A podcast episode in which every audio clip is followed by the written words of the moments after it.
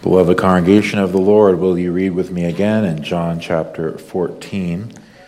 And we'll read verses 5 and 6. Thomas saith unto him, Lord, we know not whither thou goest, and how can we know the way?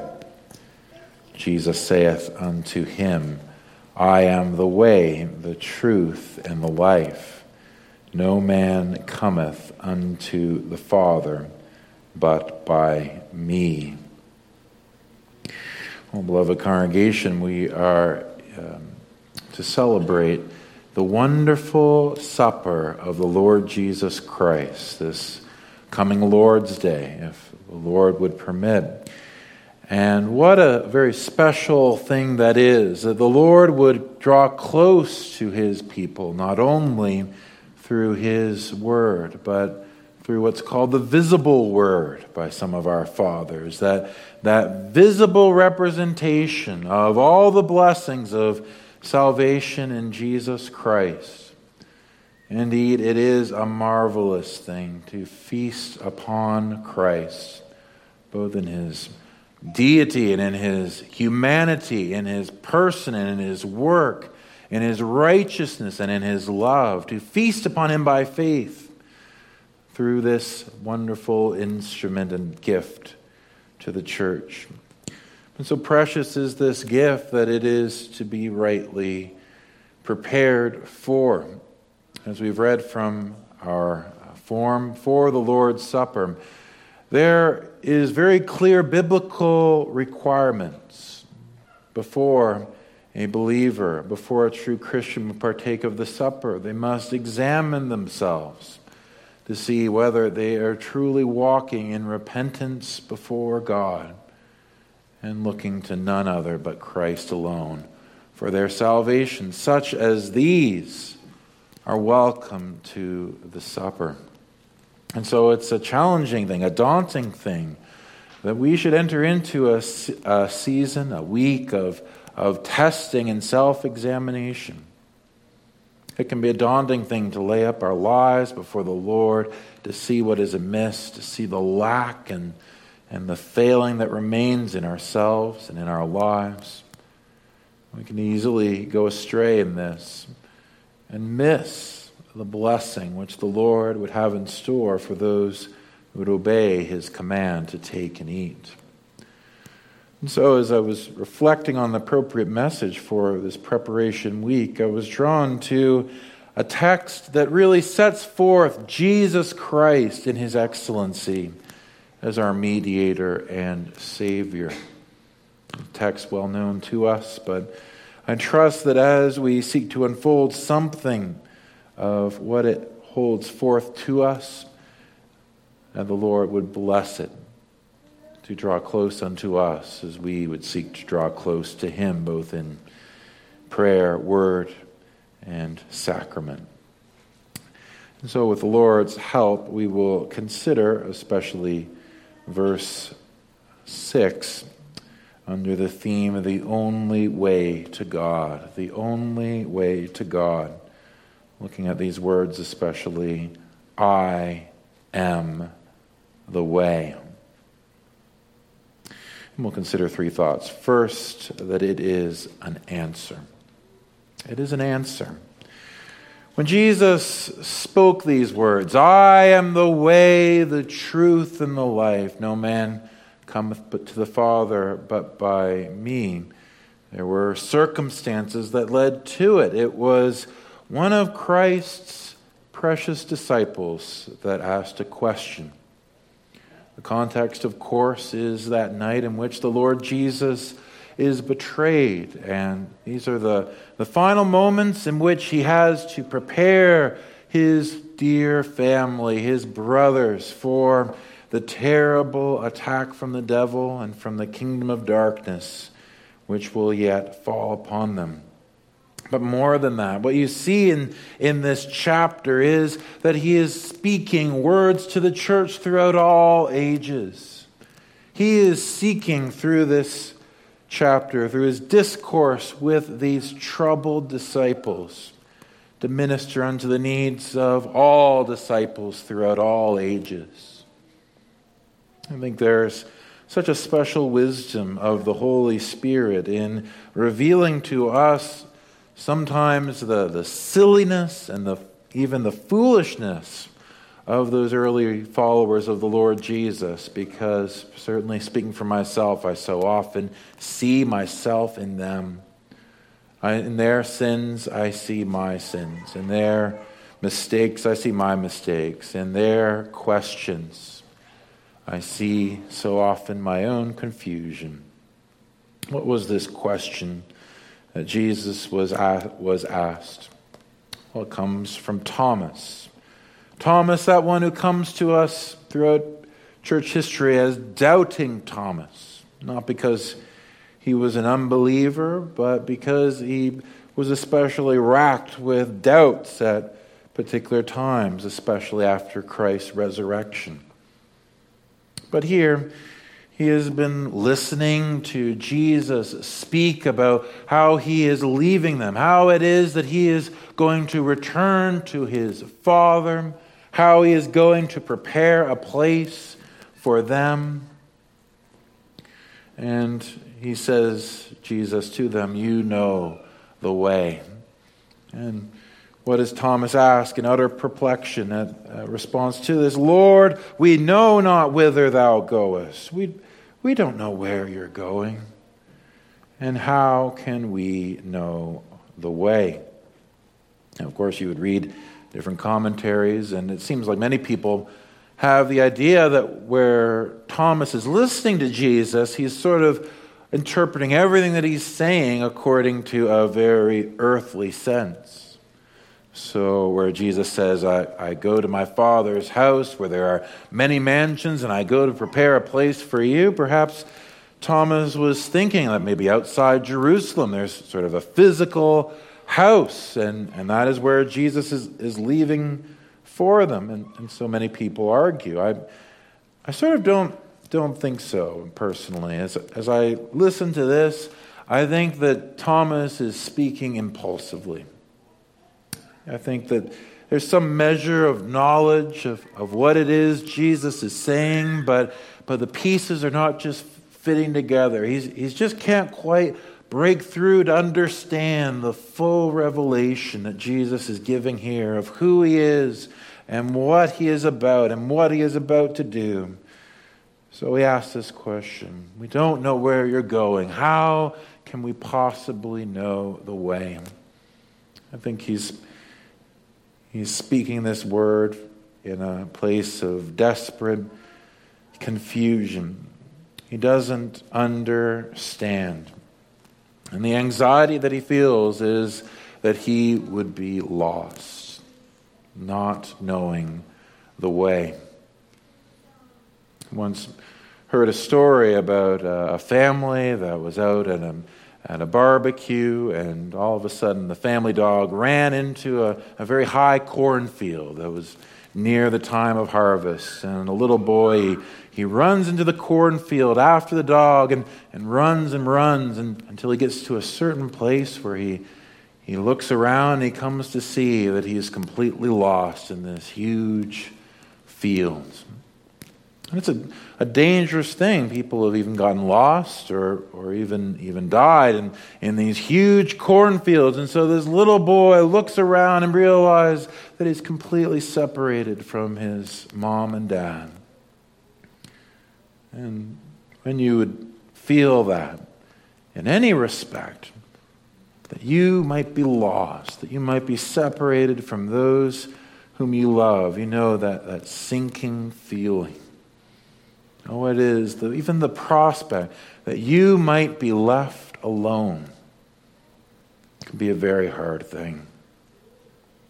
And so I think that's really what, what Thomas is, is, is speaking about. He's, he's getting so anxious and emotional at the thought that the Lord Jesus might be separated from him, that he's anxious that he might be among those who is so lost he might never find his beloved Savior.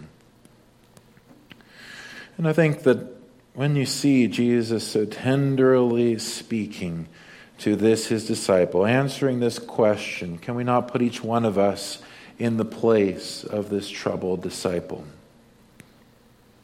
It might be that you yourself are suffering from a state of confusion. It might be that you are living in a kind of darkness where, where it doesn't seem like you can see the way through. What is it that the Lord would have you to do to find Him, to know Him, to live for Him? How is it that you can know His gracious presence in your life? How is it that you can find the way? You know, when we would speak of spiritual things, to know the living God, if we would find our way to God, we have to come to see what an impossible thing that is when you would even consider what it means to know God.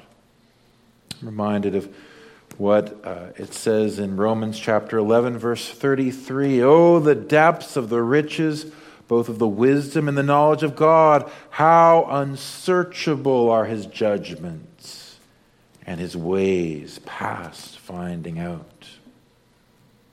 This is God we are speaking of, a God of insurpassable glory and majesty. It says in 1 Timothy chapter 6, he dwells in unapproachable light, one that no man has seen or can see where we would seek to have dealings with God, it's not so simple as just taking out a manual or, or taking out a map and, and finding our, our way to where we need to go. These are things that are deep mysteries. So it's when we would think of God, it's, it seems impossible. When we think of ourselves, how much more so? It says in Proverbs chapter 14, verse 12 there is a way which seems right unto a man, but the end thereof are the ways of death. Proverbs 4, verse 19 the way of the wicked is as darkness, they know not at what they stumble. There are these descriptions that the Bible uses the way in which we walk, the path in which we tread in life, the choices that we make, the life that we live, we are so prone to stumble. We are so prone to plunge into death. And why is that? Because by nature, our understanding is darkened. We are alienated from the life of God and we succumb to a kind of stupid blindness because of our suppression of the truth, of the deception of the devil, of our turning away from the ways of God. And do not even believers feel that in themselves? How can we find the way?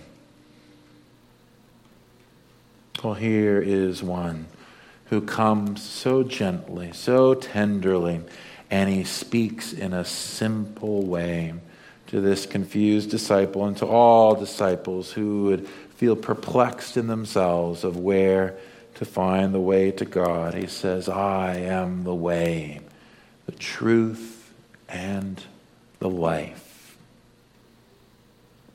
Here is one who has unsurpassed understanding here is one who has perfect and spotless moral uprightness. He speaks to one who has a pitiful foolishness and lack of understanding, one who is a sinner. But there is, is no harshness in these words. There is no, well, you should have known by now, Thomas. You should have discerned the way by now. No, a student who has, in some measure, failed countless uh, examinations. He comes to him with this lesson on the very night in which he is betrayed. Here is a very simple lesson, Thomas. Here is something that is low enough and careful enough, that is clear enough for even the weakest of my disciples. The way is found in me.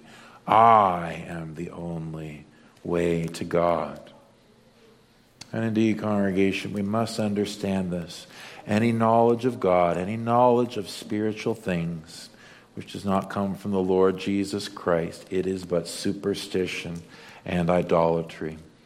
Would you prepare for the Lord's Supper this week? Would you seek to exercise some spiritual disciplines? Then we need the Lord Jesus for that. So I say it's an answer, an answer to a question. But really, in its essence, it's a declaration, isn't it? I am the way, the truth, and the life. No man comes to the Father but by me. Were anyone else to say these words, congregation, that you'd have to say that is a megalomaniac. That is someone who is going far, far beyond what is allowed. There'd be many holy teachers, many great servants of the Lord, many prophets, many mighty workers of God's power, both before Christ and after. But none, none who had any fear of the Lord would dare to utter these words I am the way. Not just I know the way, but I am the way. What is it that is meant by those words? How is it that we can begin to unfold them? Well, I think in the first place, we need to see that here is one who is speaking of his teaching prophetic office as the chief and the great prophet. Here is someone suffering in confusion and darkness, and he is fearing that he may be lost. And he says, I am the way. I can bring you out of that lost state. However far you may wander from me, Thomas, I can find you. I can point you to the way because I am the way. Where you cannot find the path to God, the path of God will come to you. It is me, myself. It's, to me, it's fascinating how this book of John so often interconnects. You read it through one time, and, and you can get a great measure of, of insight into who this person, Jesus Christ, is. But it's through reading it and reading it and reading it, and you, and you get to see all these themes. They're interwoven and interconnected. Consider how that uh, began in the very first part of this great gospel book. Chapter 1, verse 1 In the beginning was the Word and the Word was with God, and the Word was God. In that same chapter, verse 4, in him was life, and the life was the light of men. And the light shineth in the darkness, and the darkness did not comprehend it, did not understand him. Here you have someone who is described as the Word. There's many things that means, but certainly we ought to see that this is the one who is the perfect revelation of God's character. The perfect revelation of God to man is the one who is himself God, the only begotten Word in the bosom of the Father. He has declared him. I remember one time when I was I was beginning to mull over that, I, I began to, to really question how is it that, that you have Jesus referred to as the Word, but also the written word, the scriptures. It's also used by that same Greek word, logos, and, and the preaching of, of the word. That's also sometimes used by that, that Greek word. How is it that you have one word that can describe a, a book, letters on the page, and the, the utterance of the preacher, but it's also supremely the name of a person. All is because, congregation, wherever God's people gather under this precious means of grace, the Word of God, that the, that the only begotten Word, the divine Word, He is Himself present through His Spirit and deity that his, his written words, they each one are instruments in his hands in order to bring his light into a dark world. And so it is. This one can declare, I am the light of the world. He that followeth me shall not walk in darkness, but shall have the light of life. Here is one who brings revelation, truth to those who lack it. Those who are darkened in their understandings, those who are deceived by the devil, those who would wander in their own way, he comes with his teaching. And let us take that as, a, as an important lesson, congregation. If you would be rightly prepared to take the supper of the Lord, you must fill your thoughts with these words of Christ and do not rest until those words bring you to the divine word. Come to every part of the Bible and ask yourself this question What does this speak of Christ? What does this reveal of his character? How does this confirm his promise? What does this teach me about his command? All of that, everything in the Bible, it brings us to him. And so we say this if we would understand this word, I am the way, we must say that, that it speaks of his teaching, his teaching to the lost. But likewise, we, we can say this as well that he is the way in a special way as it concerns his death. In his death. Well, what is it that I'm saying? Well, when you would look at, at cases where Jesus is referred to as the way in Scripture, it seems that there is sometimes a special sense in which this is about how Christ has opened the way to God through his sacrificial death upon the cross. And perhaps uh, you know the, the text in which I'm especially referring to, and that is Hebrews chapter 10, verses 19 to 22. And there you have in, in that beautiful book a description of Jesus as the great high priest of his people and it's describing Christ's atonement and death through all of this language of the Old Testament priesthood.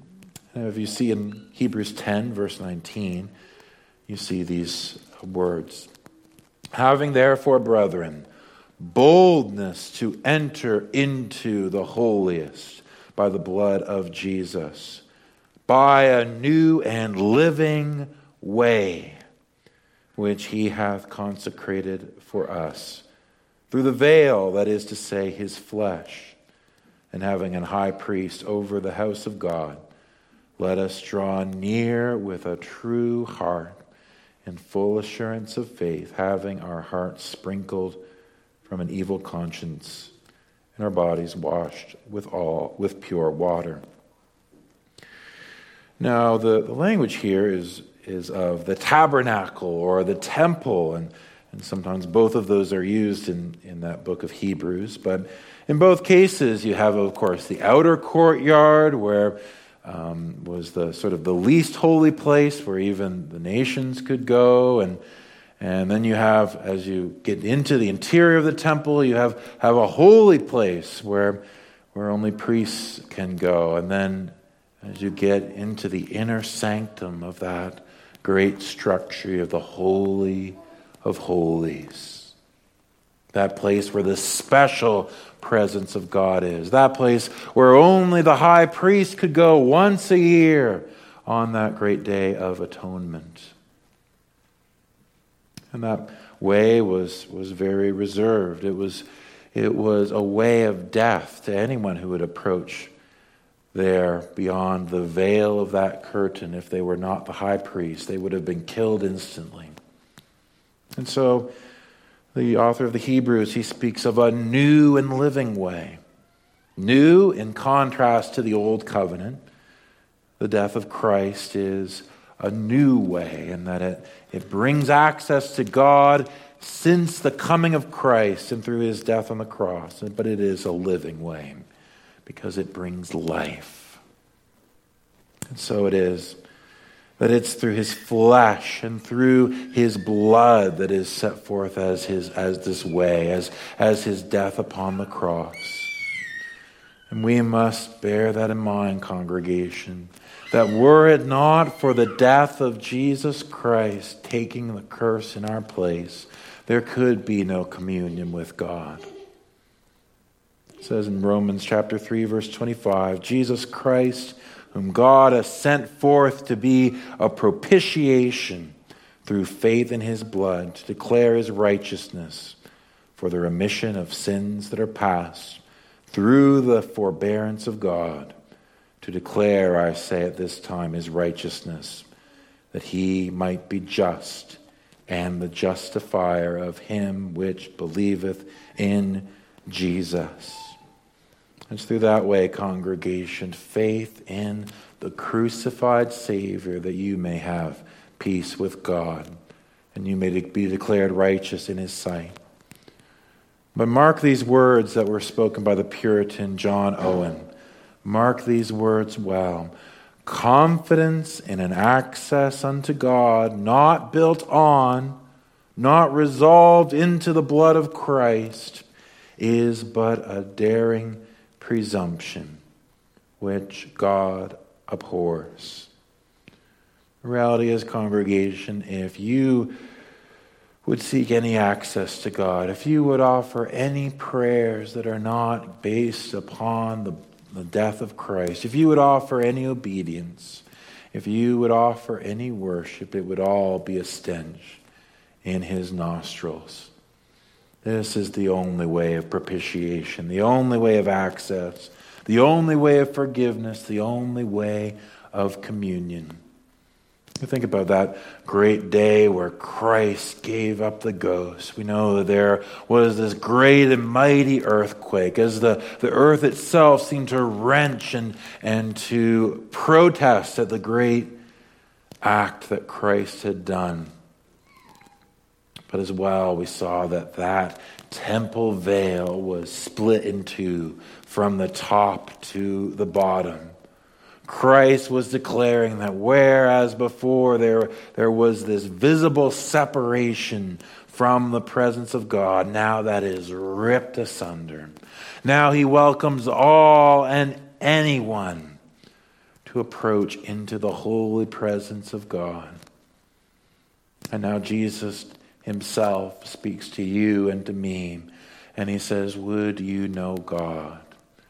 You don't need a philosophy degree. You don't need a seminary education. You don't need to uh, have all of these technical things, as much as those may be profitable in their place. But it's this I am the way. Trust in me, trust in my death as the crucified Savior, and you can enter in. I am the way.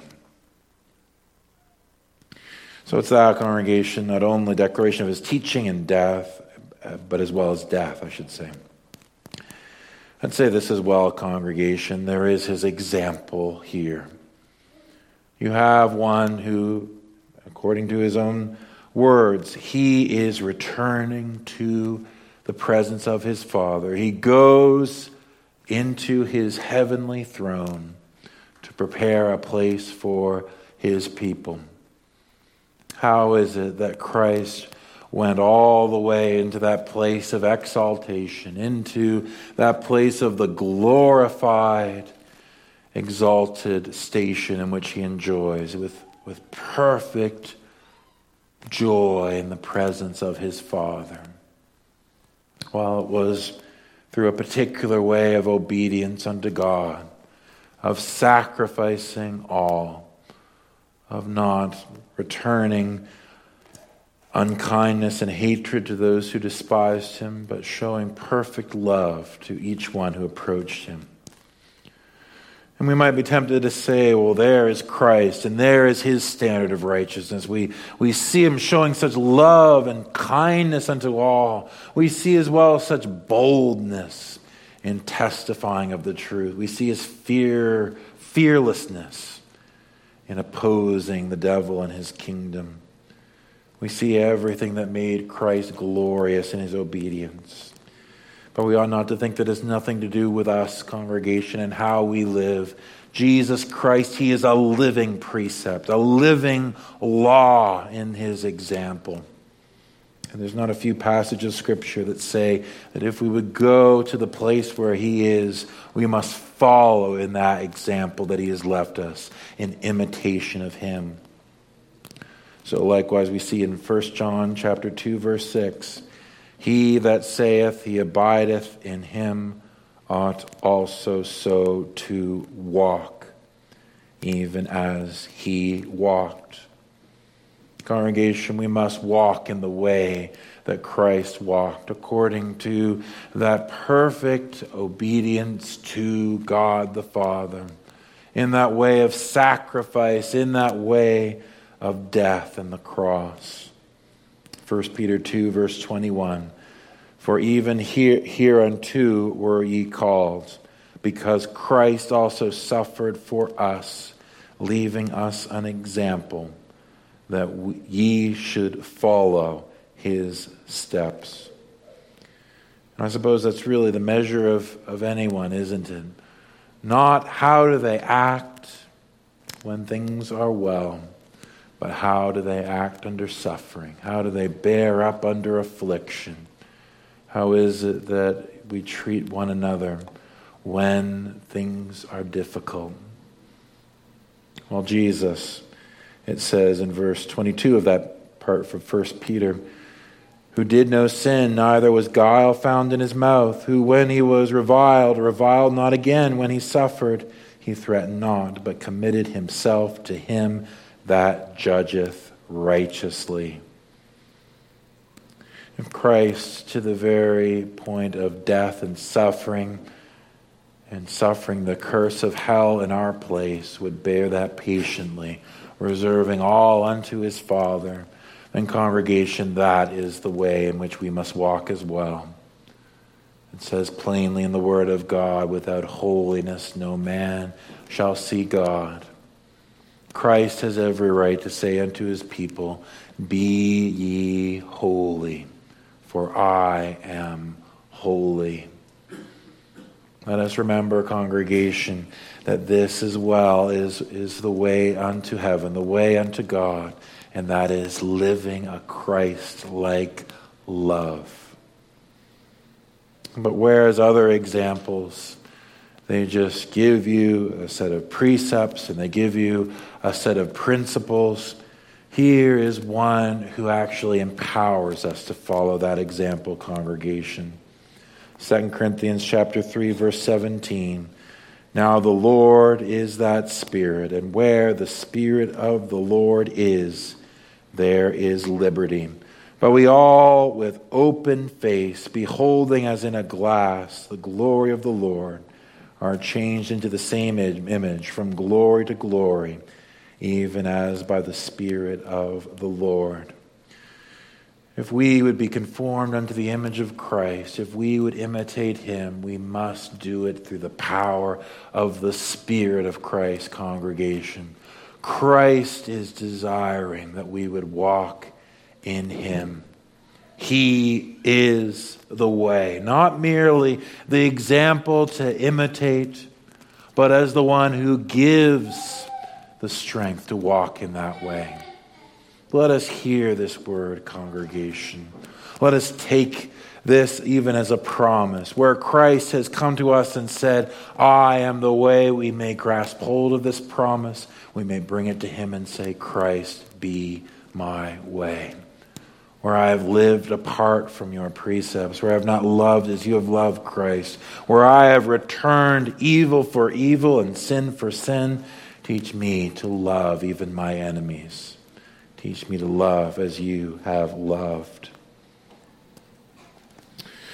But I'd say this in the final sense, congregation. If we would understand Christ's meaning, I am the way, we must see that he is also saying much more than that.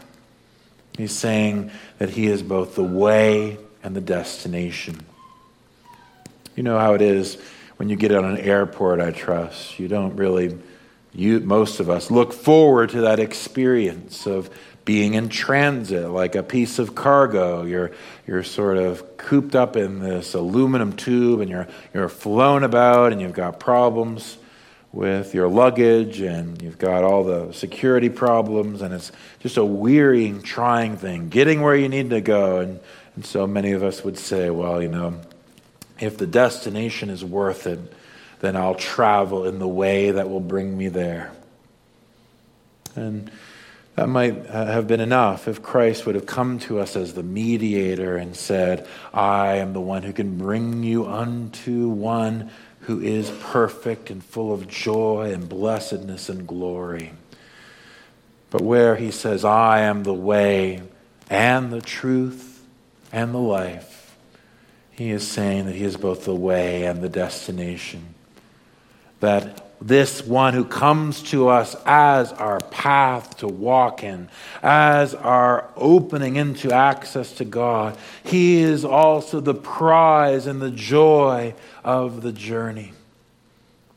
The message here is that He, in His glorious divine perfections, He has all truth. He has all life. He holds these things of himself, for he is true and living God, all beauty, all goodness, all righteousness, all pleasure. It is found with him. And so, what a blessed journey it is. Not only that we would partake of such a prize when we enter into the place of heavenly bliss, but that we even have that foretaste of heaven because the journey in which we walk is with that very one to whom we go. Christ is with us even in life's journey, and we can have that foretaste of heaven if we will but seek to experience and know Him. But knowing that the insurpassable weight of glory, which will belong to those who love and fear Him when we have the sight of um, his presence. It is not worthy to be compared with any of life's trials and troubles. This congregation is what can settle and ground us also in this week of preparation that He is the way and He is the destination.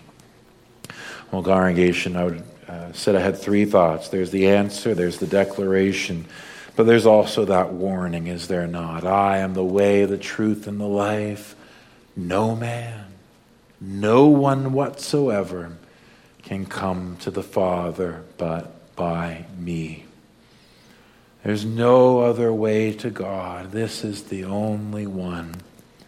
And maybe I would speak to someone here who, who really thinks that there can be some other way.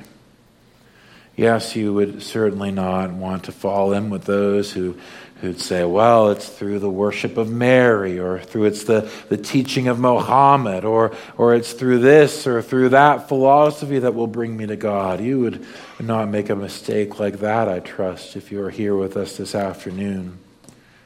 But might it be the case that you really think that if you would simply get this or that right in your life, that that would be the ground of your acceptance before the Lord?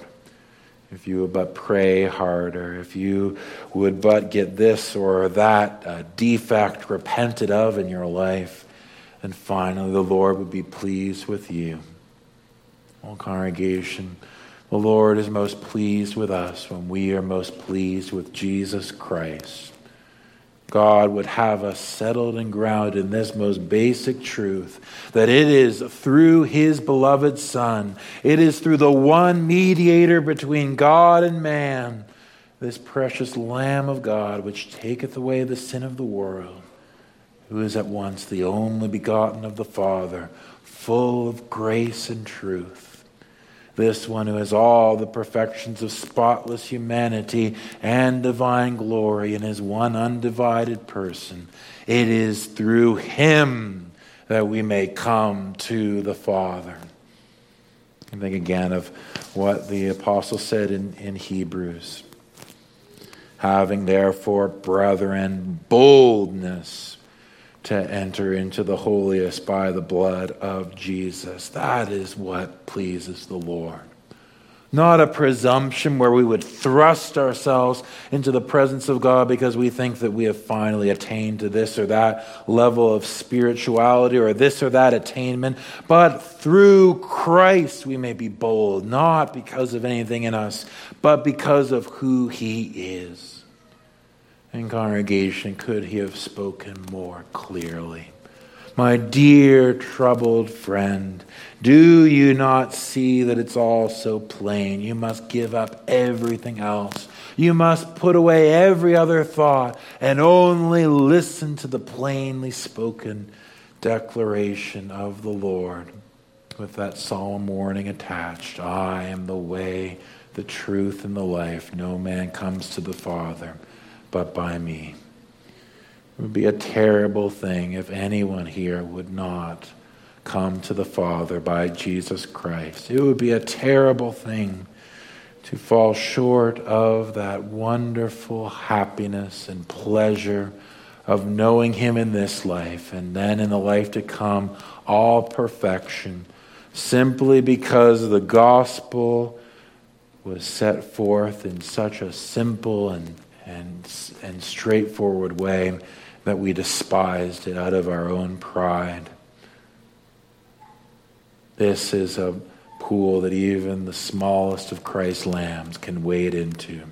I am the way, the truth, and the life. He will receive you. He will bring us to the Father. He will make all well. Let that be what we have in view, congregation, in this preparatory service. And let us long that we would see something of that precious Savior when we gather here in this coming week by faith.